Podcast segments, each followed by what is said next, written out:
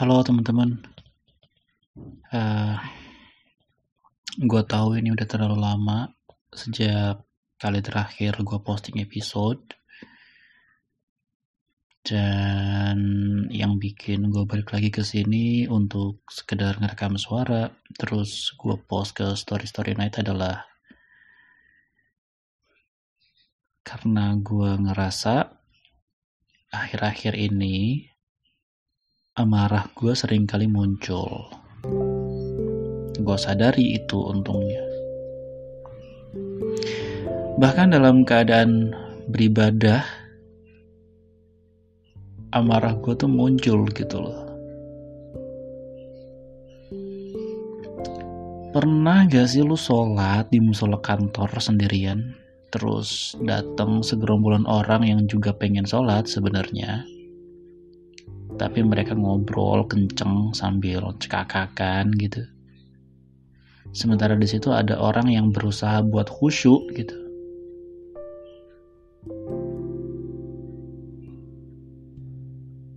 Gue sampai susah dengar suara gue sendiri. Lo tuh kalau mau ngobrol heboh di pantry sana.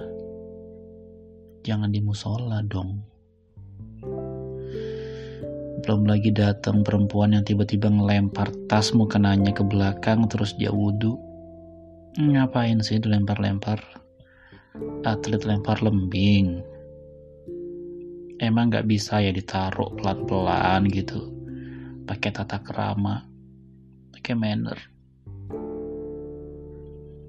Kalau di kamar lu sendiri terserah deh.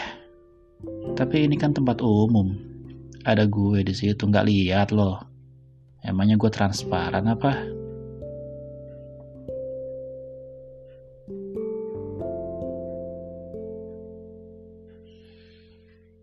Amarah gue tuh paling sering muncul juga pas lagi naik motor ya.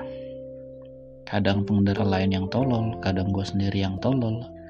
Jadi ya kadang gue marah ke mereka, kadang marah ke diri gue sendiri. Bukan marah yang gue lampiasin sampai berantem tapi marah yang gue tahan di kepala yang justru bikin uring-uringan sendiri. Seingat gue gue nggak pernah berantem yang sampai pukul-pukulan sih. Dan ya cemen juga kalau dipikir-pikir. Gue selalu terima apa pun yang orang lain lakuin ke gue dari dulu. Dan jujur gue takut ini akan jadi bom waktu. Kapan pun gue bisa meledak. Poin gue di sini teman-teman. Waktu gue kecil,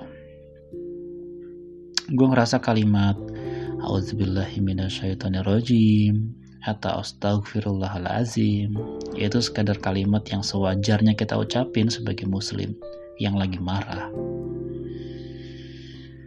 Tapi sekarang setelah udah gede setelah tahu kalau amarah tuh sumbernya dari salah satunya ya pikiran negatif kalimat-kalimat ini tuh jadi mantra kali ya untuk meredam.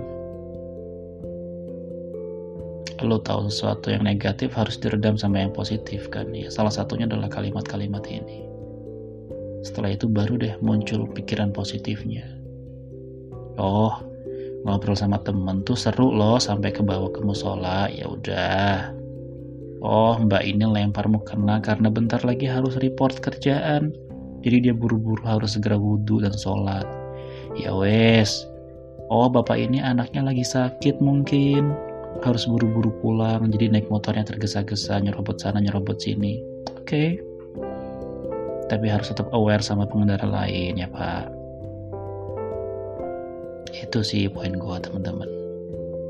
Hmm, semoga lu dapet intinya dan terima kasih udah dengerin episode kali ini. Sampai jumpa di lain waktu. Selamat tidur